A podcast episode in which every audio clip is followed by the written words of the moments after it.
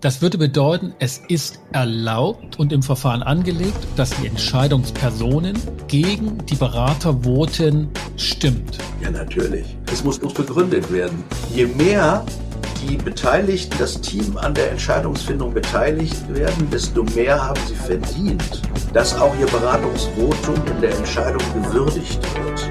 Und das ist das auch Entscheidende. Wenn jemand zum Beispiel einen vollständigen Rat gibt und sich auch auseinandersetzt damit und die Führungskraft macht das nicht.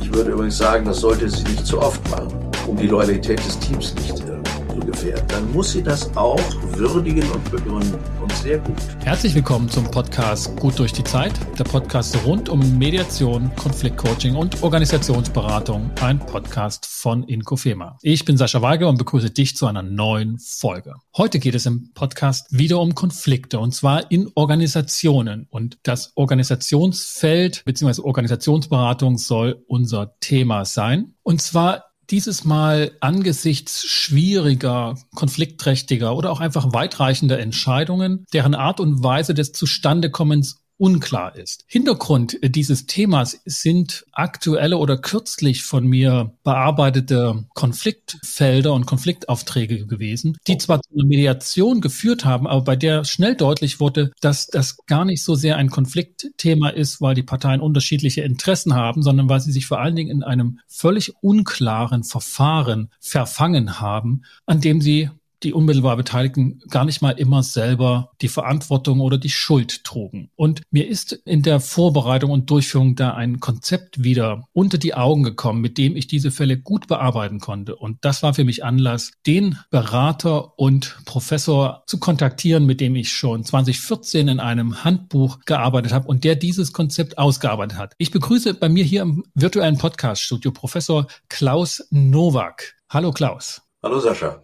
Ich habe ja einen ganz konkreten Anlass gehabt und es gibt aber so viele andere Gründe, auch mit dir zu sprechen, neue Bücher, die du veröffentlicht hast und auch die älteren, die Klassiker der Kommunikations- und Konfliktkultur geworden sind. Aber ich wollte speziell mit diesem Entscheidungsverfahren in Gruppen mit dir drüber sprechen, weil das so ein klares, einfaches Modell war, das schlichtweg Menschen wissen müssen, wenn sie Entscheidungen mit anderen zusammentreffen und unterschiedliche Rollen da drin sind. Das gucken wir uns an. Aber zunächst mal, weil du da schon ein ganz erfahrener Berater bist, kurz zu dir. Was machst du aktuell und wie bist du eigentlich zu dieser Beratungsarbeit gekommen? Denn von Hause aus, so hast du mir ja nochmal gesagt, bist du eigentlich Biologe, Meeresbiologe. Kannst du deinen Weg mal so für die Zuhörenden, die dich vielleicht noch gar nicht kennen, mal kurz schildern?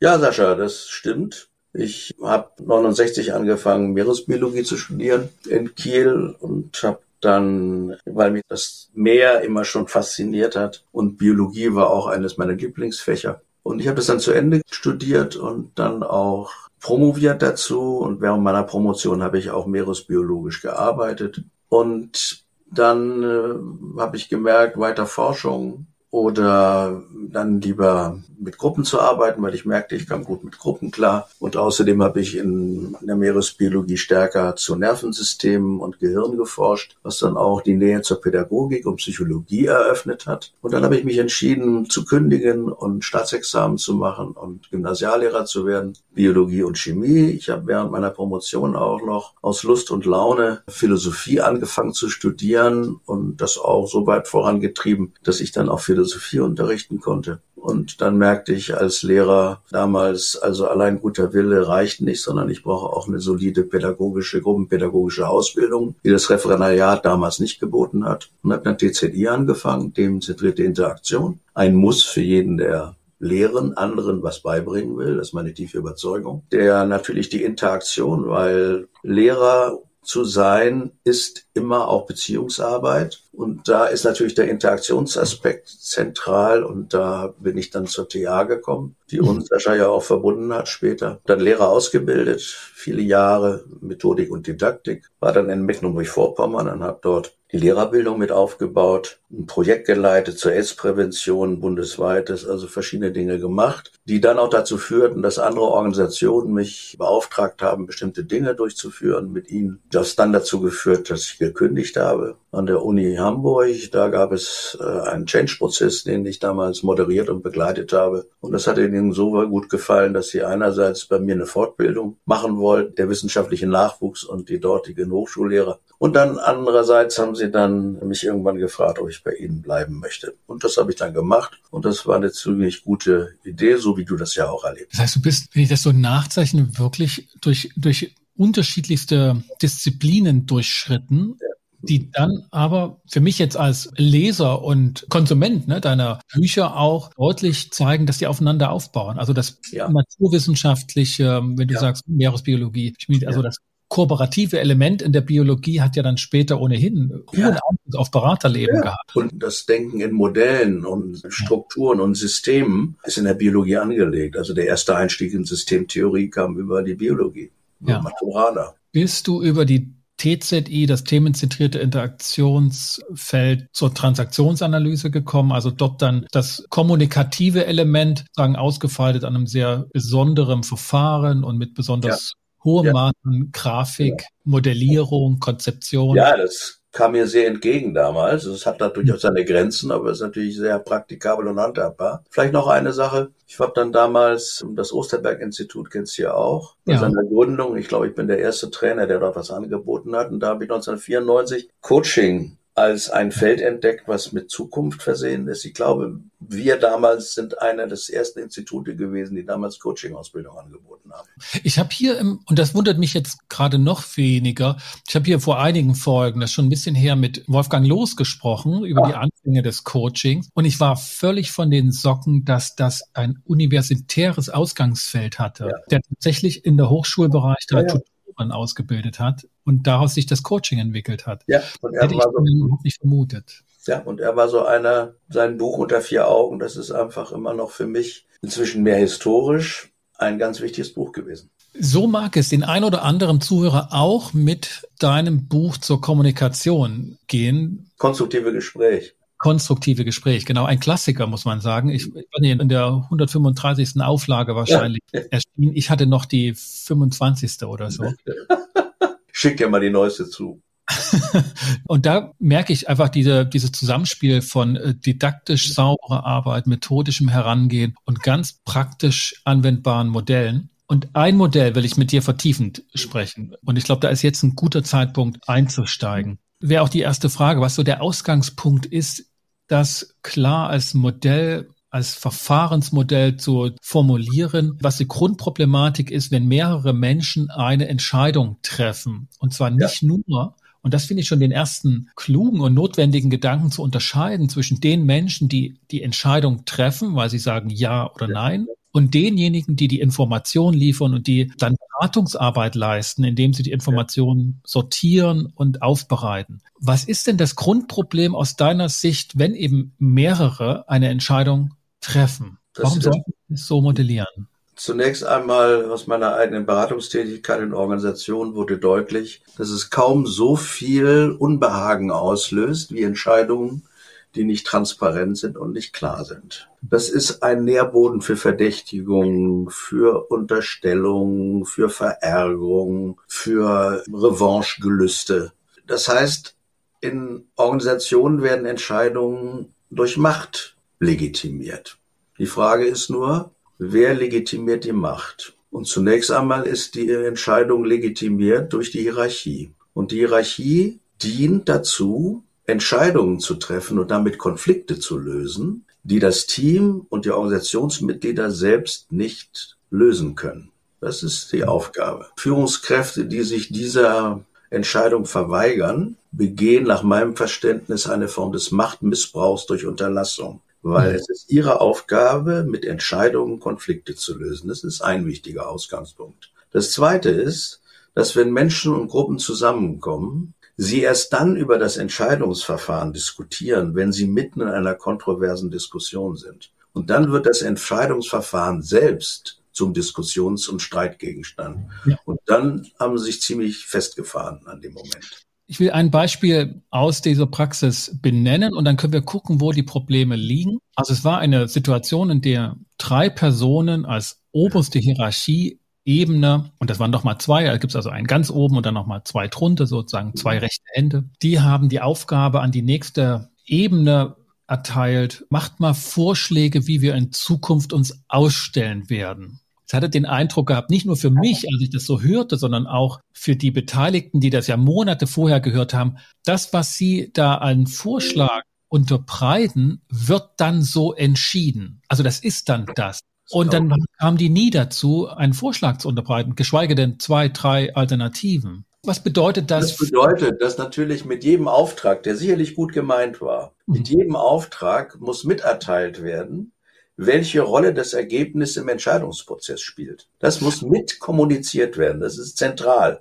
Deswegen muss es im Vorfeld einer Entscheidung klar sein, wonach hier entschieden wird. Die sind zu Recht frustriert, diese Gruppe, die du beschrieben hast. Was übrigens auch oft nicht klar ist, der Unterschied zwischen Demokratie und Partizipation. Ja. Demokratie ist ein Verfahren, was von unten nach oben geht. Partizipation ist ein Verfahren, was von oben nach unten geht. Und dieser Grad von Partizipation muss im Vorfeld einer Entscheidung von beiden Seiten übereinstimmend definiert werden können. Das heißt, diejenigen, die das nach unten nicht delegieren, sondern die sagen, bitte unterbreitet ein paar Vorschläge, was denkbar ist und was möglich ist und sammelt Informationen, damit wir da nicht falsch entscheiden. Also heißt, informiert uns und beratet uns, heißt nicht, wir werden das so machen, wie ihr das vorschlagt, selbst ja. wenn ihr einer Meinung seid und die Mehrheit sagt, wir müssen das so machen. Und das muss vorher kommuniziert werden, eindeutig. Es kann natürlich auch sein, dass das Verfahren, das durch die Hierarchie festgelegt wird, zum Beispiel auch sagt, wir entscheiden gemeinsam. Mhm. Nehmen wir an, es geht um Strategiefragen, das von allen anderen mitgetragen werden muss. Nämlich je mehr Partizipation herrscht, desto mehr ist auch Verantwortung und Loyalität gegenüber der Entscheidung gefragt. Und es mhm. kann auch sein, dass Sie sagen, wir möchten, dass alle das mittragen können. Und deswegen sitzen wir so lange und suchen eine Lösung, wo alle Ja zu sagen können. Sowas kann auch möglich sein, aber das wird durch die Hierarchie definiert. Ich vermute,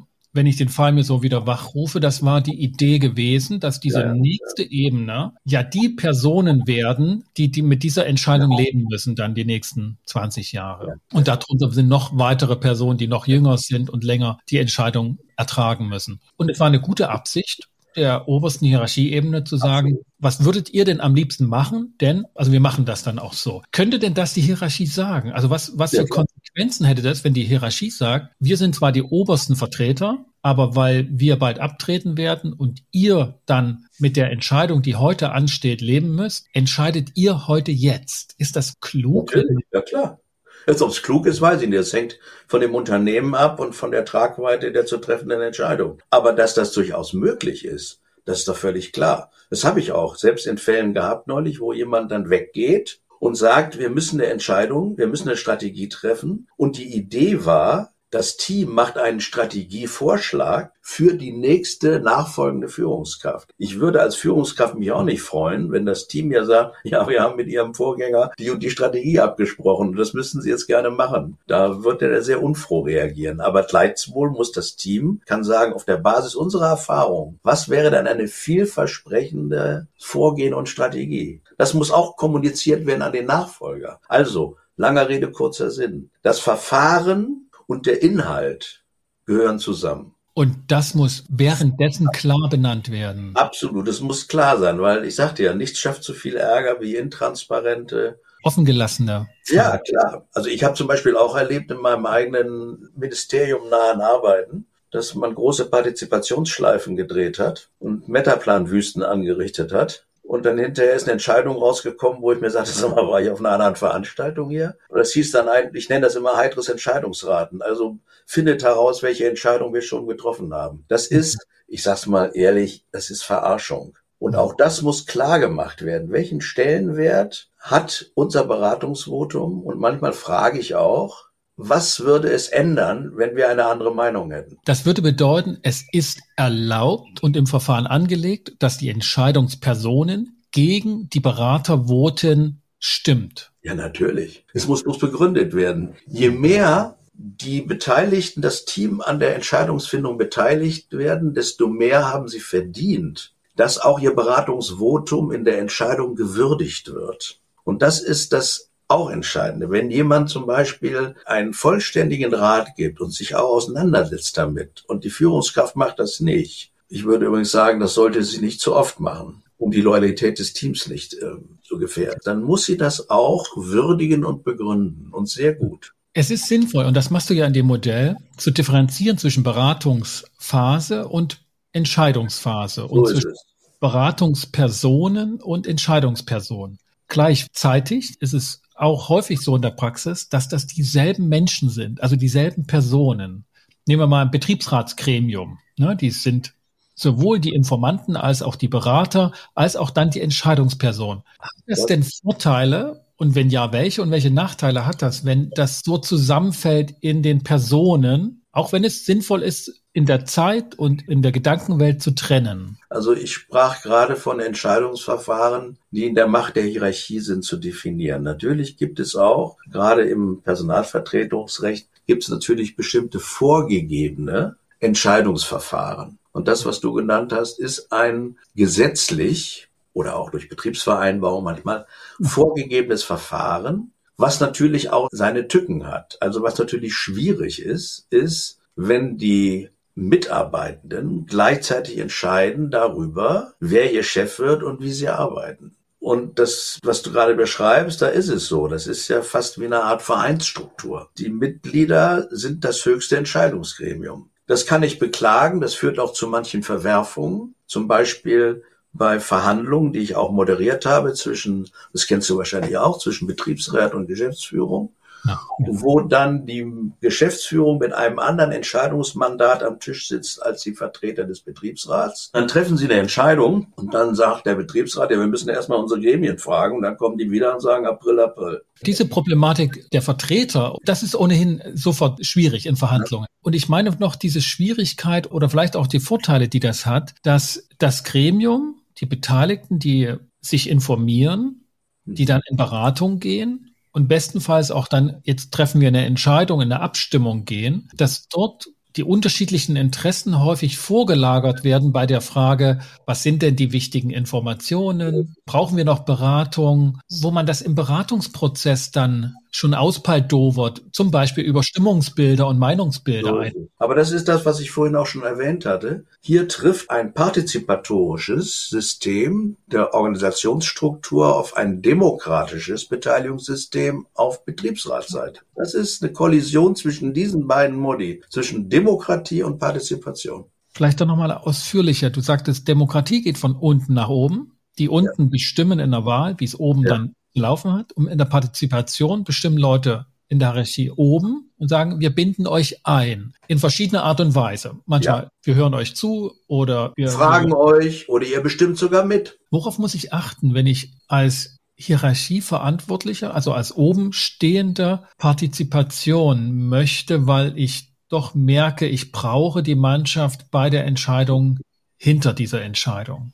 Dass ich nicht mehr verspreche, als ich halten kann. Also auf die Frage, es gibt ja wohlmeinende Führungskräfte, das meine ich wirklich jetzt, die ihre Kollegen an der Entscheidung mit beteiligen und sagen, ja, wir machen das gemeinsam. Und dann ist meine Frage immer, dürfen sie auch überstimmt werden? Das heißt, ist auch eine Situation möglich, wo sie eine Entscheidung umsetzen müssen, zu der sie nicht Ja gesagt haben. Und dann zucken sie. Und dann sagen sie, das natürlich nicht. Dann sage ich, nee, dann ist das auch kein Konsensverfahren. Es gibt die implizite Vorstellung, ich will die Mannschaft hinter mir versammeln, kann mir nicht vorstellen, dass ich da verschluckt werde und dann plötzlich im Feld rausgespuckt ja. werde. Ich nenne das immer das ein erweitertes Vetorecht. Letztlich muss Führung mindestens ein Vetorecht haben, indem sie sagen, Veto ist ja diese Entscheidung so nicht. Also meine Entscheidung auch nicht, aber diese so auch nicht. Und das Vetorecht muss sich eine Führungskraft behalten, denn es gibt drei zentrale Bereiche von Führung, die sehr schwer delegierbar sind in dieser Art und Weise. Das mhm. ist Budget, Personal und Strategie. Das sind drei Bereiche, die muss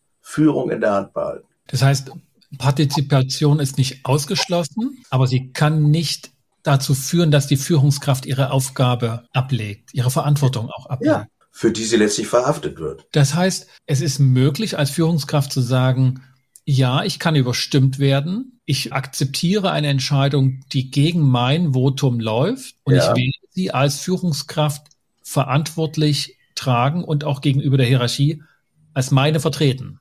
Wunderbar. Alles gut. Ja, aber es geht nicht, dass die Führungskraft überstimmt wird, ein Verfahren macht, wo sie überstimmt werden kann und etwas vertreten muss, wohinter sie selbst nicht steht. Und das gegenüber ihrer eigenen Hierarchie. Ich war mir gar nicht vorzustellen, wie viel Mediation man da braucht oder Moderation. Ja. Das ist jetzt ein guter Punkt, um auf eine Entwicklung jetzt zu kommen, die ich so als Gedankengang hatte. Entscheidung ist häufig so ein Thema an, von einzelnen Personen behandelt. Also wie entscheide ich mich und was ist in meiner Persönlichkeit, macht das einfach oder schwer so. Und in Organisationen habe ich den Eindruck gewonnen anhand dieses Modells von dir, es gibt keine Entscheidung in diesem Kontext, die von einer Person getroffen wird. Sie wird immer als Führungskraft zumal informiert werden von anderen, wird beraten werden von anderen. Es ist eigentlich unkomplex zu denken, dass Menschen sich entscheiden in Organisationen. Naja, die Frage ist die Frage der ähm, Organisation. Also wenn man an Polizei oder Militär denkt, dann hat die Partizipation Grenzen. Da werden Entscheidungen gefällt und wird informiert. Ja, das ist ja die mindeste Beteiligung, das muss man ja machen. Manchmal werden auch Entscheidungen gefällt, ohne dass informiert wird. Das ist mhm. aber ein kapitaler Führungsfehler, das muss ich mal sagen, wenn sie die betreffenden Personen betreffen. Aber der Grad von Partizipation hängt natürlich auch von der Organisationsart ab und von der jeweiligen Situation. In Krisensituationen gibt es andere Entscheidungsmodi als im normalen operativen Geschäft. Da haben wir am ehesten den Eindruck, dass die einzelne Person entscheidet. Informell, beziehungsweise Niklas Luhmann nannte das die Unterführung, ist dann so geregelt, dass die Informanten genau wissen, wenn ich die Information reinschleuse, dann wird es so kommen. Und wenn es so kommt, so. Weil das so ein schönes, klares Vorstellungsbild ist, dass man halt führen kann und andere sich führen lassen müssen und dass man, wenn man Führung übernimmt, auch immer zustimmt, dass man unterführt wird. Das ist eine Frage der Redlichkeit, aber auch der Redlichkeit der Führungskraft, weil sie hat in vielen Punkten ein Informationsmonopol. Und wenn sie das so nutzt, dass bestimmte Entscheidungen immer vorstrukturiert werden und da bestimmte Sachen weglässt, dann ist das für mich auch eine Form von Machtmissbrauch. Ein Kreis, der an der Partizipation beteiligt wird, an der Entscheidung beteiligt wird, bis hin die Führungskraft zu beraten, muss alle Informationen zur Verfügung gestellt bekommen, die die Führungskraft auch hat. Das ist Redlichkeit, aber das lässt sich mhm. schwer verordnen. Das heißt, das Informationsmonopol einer Führungskraft oder einer Leitungskraft zeigt sich darin, dass viele Informanten ihr zutragen und sie die einzige ist. Aber ja. die Uninformiertheit entsteht, weil die Informanten auch sagen, ich schicke das mal in dieser Form so und ich informiere mal auf diese Weise. Da ist man sozusagen auch ausgeliefert. Da ist man ausgeliefert, auf eine Art auch machtlos. Die Frage ist, wie komme ich an die entscheidenden Informationen ran? Das ist die Frage. Es ist nicht so, dass alle wollen ja über alles informiert werden weil sie Angst haben, dass ihnen irgendwas entgeht. Dieser Form von Informationsoverkill verstopft ganze Gehirne, weil man nicht mehr entscheiden kann, was ist wichtig, was ist nicht wichtig. Das ist Management können, damit umzugehen und das zu managen. Da gibt es auch keine Struktur, da gibt es Appelle, aber es gibt keine Struktur, kein Verfahren, was aus dieser Zwickmühle rausführt. Das wäre jetzt wie ein, wie ein kleiner Abzweig möglich, dass wir das alle bei der Betrachtung des Internets kennenlernen, wenn wir uns darüber informieren, ja. wir nicht mehr entscheiden können, was ist relevant und nicht relevant. Kennst du es auch, auch systemisch? Ein System kann nicht sehen, was es nicht sehen kann. Konstruktiere meine eigene Welt. Die Informationen, die ich nehme, nehme ich immer die, die irgendwie Sinn machen für mich sind. Und das stößt natürlich auch an Grenzen und führt zu Fehlern und auch zu Fehlentscheidungen. Also Fehlentscheidungen, die Gefahr ist zwar damit geringer mit Partizipation, aber sie ist nicht ausgeschlossen. Dann komme ich noch zum letzten Punkt, so eine Art methodische Fragestellung. Wir haben jetzt dieses Modell und diese doch wirklich Leitentscheidungen uns angeschaut, wie und was in Gruppen beachtet werden sollte, wenn dort Entscheidungen anstehen. Jetzt ist dir wahrscheinlich es ähnlich mal gegangen, wie mir auch, dass man zu einem Konflikt hinzugerufen wird und die Menschen sich dort so benehmen, als wenn sie Konfliktparteien sind und das auch nicht als geschauspielert ist, sondern die sind wirklich im Konflikt. Aber das Problem ist sozusagen in der Analyse ein ganz anderes, nämlich mangelnde Informiertheit. Wie spielst du das am ein, um nicht oberlehrerhaft äh, daherkommst. Wie hast du das eingespielt dann? Du meinst, wenn ich in ein Gremium komme, wo eine Entscheidung getroffen wurde, die unter einem eklatanten Informationsmangel leidet? Nein, die streiten sich sozusagen über die Bedeutung der einzelnen Informationen, welcher ja. Weg der richtige ist. Das Beratergremium streitet, welche Entscheidung sie treffen, obwohl sie de facto gar nicht die Entscheidungsmacht haben, sondern also, beraten sollen. Also wenn ich mit Organisationen arbeite und man arbeitet an Veränderungsprozessen, ist das ein permanentes Thema zu Beginn. Du bist ja auch systemisch vorgebildet und das Zentrale ist, was ich zunächst einmal in jedem so einem etwas komplexeren Beratungsprozess mache, ist, eine gemeinsame Wirklichkeit zu schaffen. Das sind Informationen, aber auch andere relevante Aspekte. Das heißt, wir können nur so gut miteinander kommunizieren und Vereinbarungen treffen, wie unsere Wirklichkeiten übereinstimmen. Und zum Beispiel ein Unterschied ist die unterschiedliche Einschätzung bestimmlicher Markt- oder Umweltfaktoren oder Interpretationen von Gesetzestexten oder was auch immer. Und das heißt, wenn ich mit einer Gruppe von Menschen an ihrer eigenen Veränderung arbeite und an wichtigen Entscheidungen, dann muss erstmal überprüft werden, reden sie eigentlich vom Gleichen. Ja. Es gibt so einen netten Satz von glaube, Heinrich Mann, den erzähle ich auch immer in Kursen, um das deutlich zu machen. Der hat mal über Walter Ulbricht, den früheren Staatsratsvorsitzenden der DDR, gesagt, ich kann nicht mit einem Menschen zusammen am Tisch sitzen, der sagt, der Tisch, an dem wir sitzen, ist kein Tisch, sondern ein Ententeich. Und in dem Augenblick muss ich erstmal gucken, da geht der Konflikt über die relevante Umwelten. Und mhm. die unterschiedlichen Wirklichkeiten müssen erstmal in einer Weise angeglichen werden, sodass wir vom Gleichen reden. Wenn wir jetzt im Inneren uns neu strukturieren wollen und mhm. Entscheidungen treffen wollen. Für diese Angleichung der Wirklichkeiten nehme ich mir viel Zeit. Und es kann sein, dass bestimmte Wirklichkeiten auch nicht angeglichen werden können. Und dann kann man auch sagen, wer hat hier eigentlich die Macht, die Wirklichkeit definieren zu dürfen? Mhm. Und diese Frage der Definitionshoheit in Konflikten, das ist nochmal ein ganz anderer Punkt, den ich auch ein eigenes Kapitel gewidmet habe. Das würde tatsächlich in der Mediation im Kontext von Konfliktanalyse stattfinden und dann auch in der Präsentation, in der Vorstellung der Analyse. Ja, es ist praktisch eine Konfliktanalyse. Es ist eine, es ist eine Analysephase, eine Exploration. Und das Ergebnis wäre dann praktisch auch ein Beratungsangebot, sagen, ja. das ist die Wirklichkeit, die ich sehe als hinzugerufener und ihr entscheidet natürlich, ob ihr euch darauf verständigen könnt. So ist es. Wenn also du als Berater, ich als Berater, wir geben mit unseren Konzepten und Modellen, geben wir bestimmte Wirklichkeitskonstruktionen für definierte Fälle vor und fragen, ist das die Grundlage und dass das die Sprachregelung oder das, das Konzept, auf dessen Basis wir jetzt versuchen, eine Lösung zu finden. Du gibst im Mediationsverfahren ja auch ein Verfahren, eine Struktur vor, die du transparent machst und fragst, können sie sich darauf einlassen oder nicht. Das finde ich auch der unterschätzte Aspekt von Mediatoren, ja. dass sie beraterisch unterwegs sind, dass sie doch einen Ratschlag geben, ja. lasst euch auf dieses Verfahren ein, dann habt ihr eine hohe Wahrscheinlichkeit, ja. eine Lösung zu finden. Weil da bist du Experte. Ja. Ich sage Ihnen auch mal, ich stelle Ihnen was vor und sage, wenn Sie hier eine Moderation machen und eine Konfliktmoderation, dann müssen Sie auch bereit sein, der Sichtweise der anderen Seite Relevanz zu geben. Wenn Sie dazu nicht bereit sind, dann können wir aufhören. Sie haben fünf Minuten Zeit, sich zu entscheiden. Das ist die Hürde, die Mediatoren erleben, dass ja. die Konfliktparteien nicht zu Tisch kommen. Aber ja. wenn sie am Tisch sind, ist eine hohe Wahrscheinlichkeit gegeben, dass das erfolgreich wird.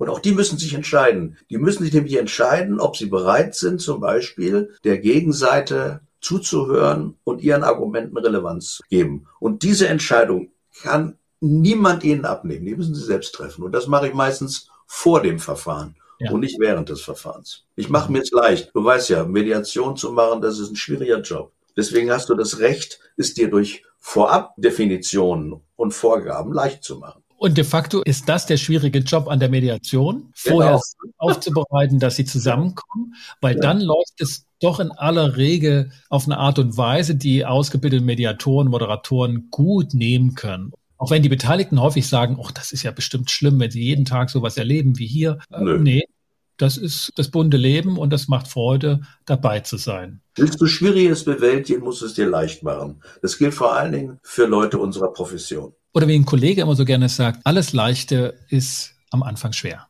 Ja. ist leicht. Das genau. ist gut.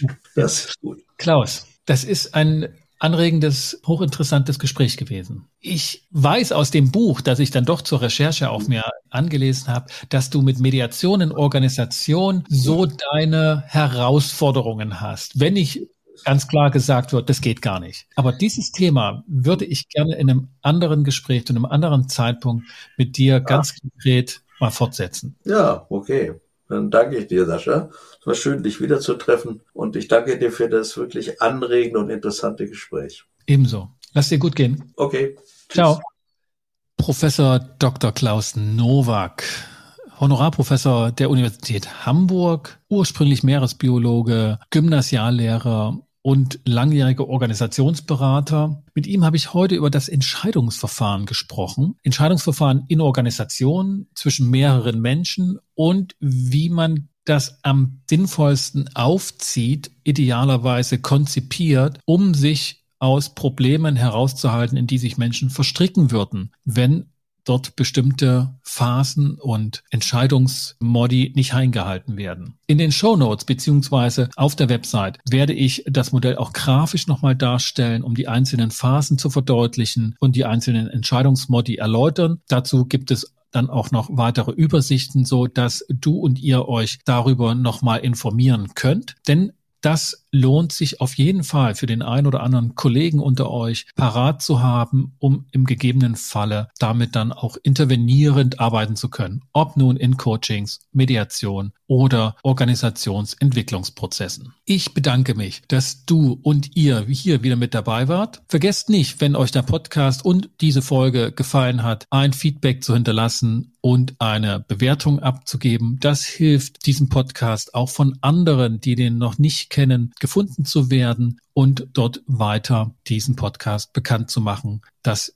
hilft uns, hilft mir, diesen Podcast auch weiter so zu betreiben. Für den Moment, jetzt bedanke ich mich, dass du mit dabei warst, verabschiede mich mit den besten Wünschen. Bis zum nächsten Mal. Komm gut durch die Zeit. Ich bin Sascha Weigel, dein Host von Inkofema, dem Institut für Konflikt- und Verhandlungsmanagement in Leipzig und Partner für professionelle Mediations- und Coaching-Ausbildung.